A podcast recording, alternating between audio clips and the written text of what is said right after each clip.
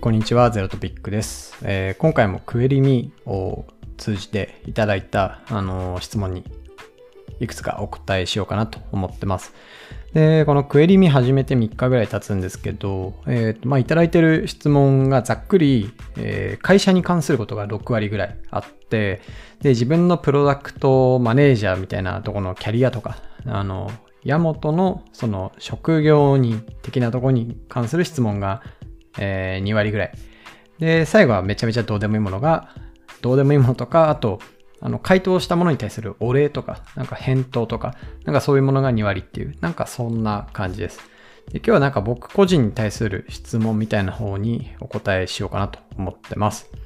で、一つ目です。えーヤモティさん、こんにちは。いつもポッドキャストを楽しく聞いております。ヤモティさんのドキュメントやポッドキャストからは、他の起業家にはない深い思考を見ることができるのですが、ご自身の思考を深める上で行っているルーティンなどがあれば教えていただきたいです。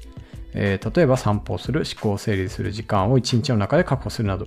またご自身の仮説を深める上で大切にされている判断軸などもあればお聞きしたいです。例えば、えー多面的に考えられているか、メリット、デメリット、双方考えられているか、10X が考えているかなど。はい。というので、質問ありがとうございます。で、えっと、1個目が、なんだっけな。思考を深める上でのルーティン。で、2つ目が、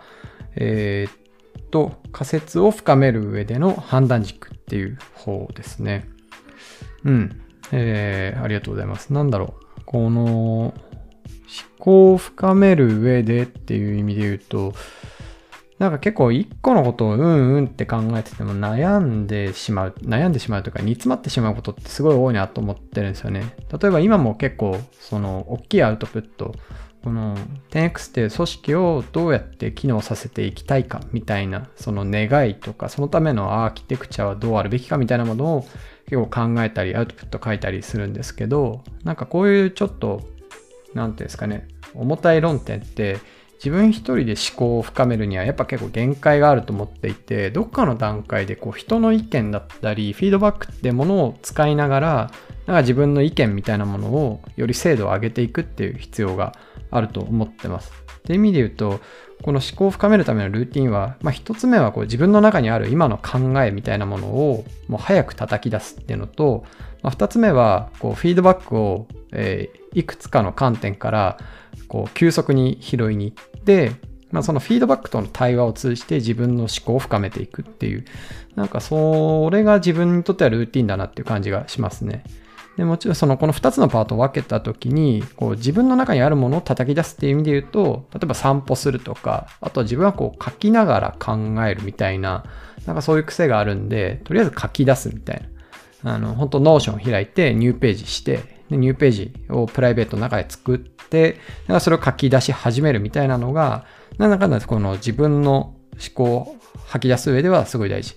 でフィードバックを得るっていう意味で言うとそのアウトプットをもとになんかコメントとか指摘を受けながら、なんかそのフィードバックを、えーに対してこう自分はどう考えるかなっていう内省を深めていくっていう形で、なんか思考を深めていくっていうのが多いですかね。なんかこのポッドキャストとかも、こう、ポッドキャストで話すことで、一旦自分が考えてるものってこう世の中にポンと出てくじゃないですか。で、これに対してこうフィードバックが得られたりすると、なんかそれとの対話を通じて、フィードバックとの対話を通じて、なんか自分の意見が連成されてったりするっていうのを、こう、ね、やってるうちに感じたので、なんかこれもその一つっちゃ一つだなっていう感じはします。で、もう一つが仮説を深める上で大事にしている判断軸みたいなとこですね。で、まあこの思考を深めると仮説深めるみたいなのは、そんなに自分の中では差分はないんですが、そう判断軸みたいな意味合いで言うと、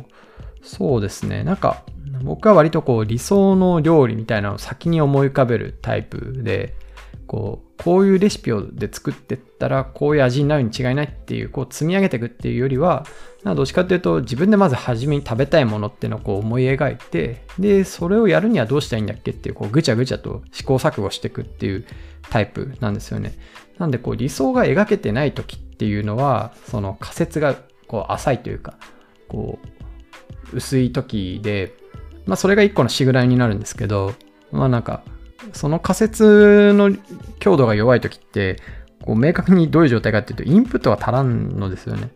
なんで割とこう、どういう軸でとか考えていく前に、結構こうがむしゃらにインプットすることが多いです。なんで、まあ文献あさったりとか、あの、詳しそうな人に聞きに行くっていうのを、まあとりあえず行動量みたいなことが多いですかね。はい。という形で、えー、っと、まあ僕の考え方みたいなのはそんな感じです。ありがとうございました。で、もう一つぐらい取ると、はい。えー、山本さんのツイッターを日々見て勉強してます。なんか勉強することあんのかな？しかも、Twitter にやってな。まあなんか、すいません。で、えっ、ー、と、Google カレンダーのタスクフリや From の愛するということなど影響されてます。あ、すごいいい本読んでますね。で、一つ質問です。ご自身がビジネスマンとして成長するために心がけていること、何々本を読むなどありましたらご教授いただきたいです。はい、ありがとうございます。なんか、まず自分がビジネスマンだってこう、ちゃんと認識したことがあんまなくて、割と僕は自分のことをアスリートだと思って認識してるんで、結構そもそも勘違いしてるみたいなところがありますね。あの、2015年ぐらいに、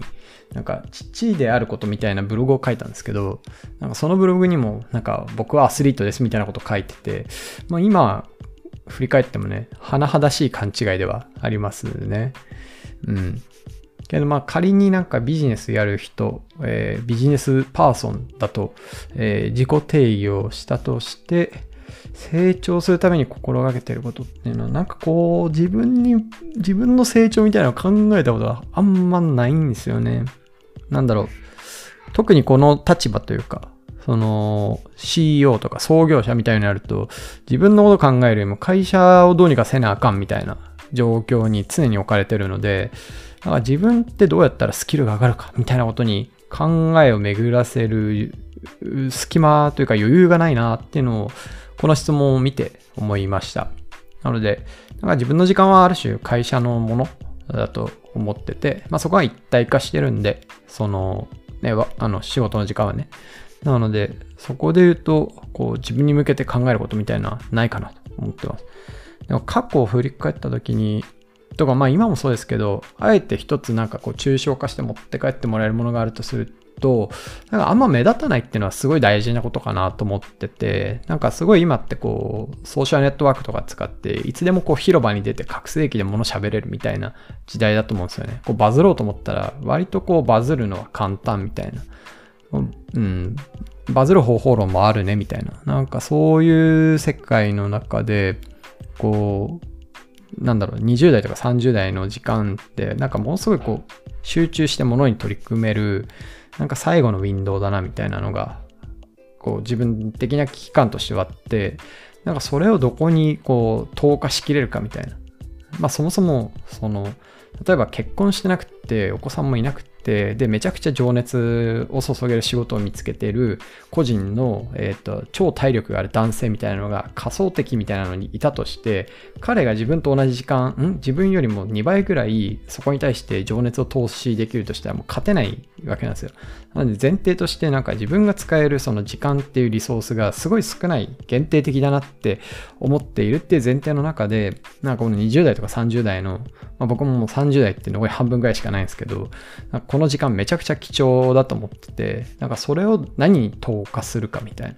とか、えー、っと、っていう観点で言うと、まあかなり貴重なので、こう、あんま目立たない。人のノイズに自分をさらさないというか、あの、ね、もちろん事業とか会社やっていく上で PR して目立って、なんか自身がインフルエンサーになって人集めていくとか、なんかお客さんを集めるっていうのも、まあすごい重要ないいモデルだと思うんですけど、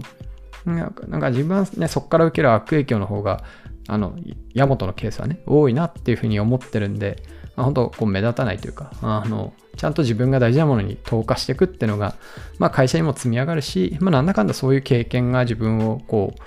別のステージに押し上げてくれたり、こう、別の仲間を引き寄せてくれる一個のツールになってる部分もあると思うので、なんかそういう、まあ制約と制約とか、あの、ハンターハンターの名言とかありますけども、なんかそういう感じで、こう、自分自身のあの時間を使うってことを意識してるかなっていうふうには思いますね。まあ、それが自分のビジネスパーソンとしての成長につながってるかっていうと結構怪しい。Google カレンダーのタスクの振り返りは単純に時間がなくてやべえって思ってるんでやってたみたいな感じなんで、なんかね、自分の成長のためみたいなことは、いや、ほとんど考えたことがないですね。はい。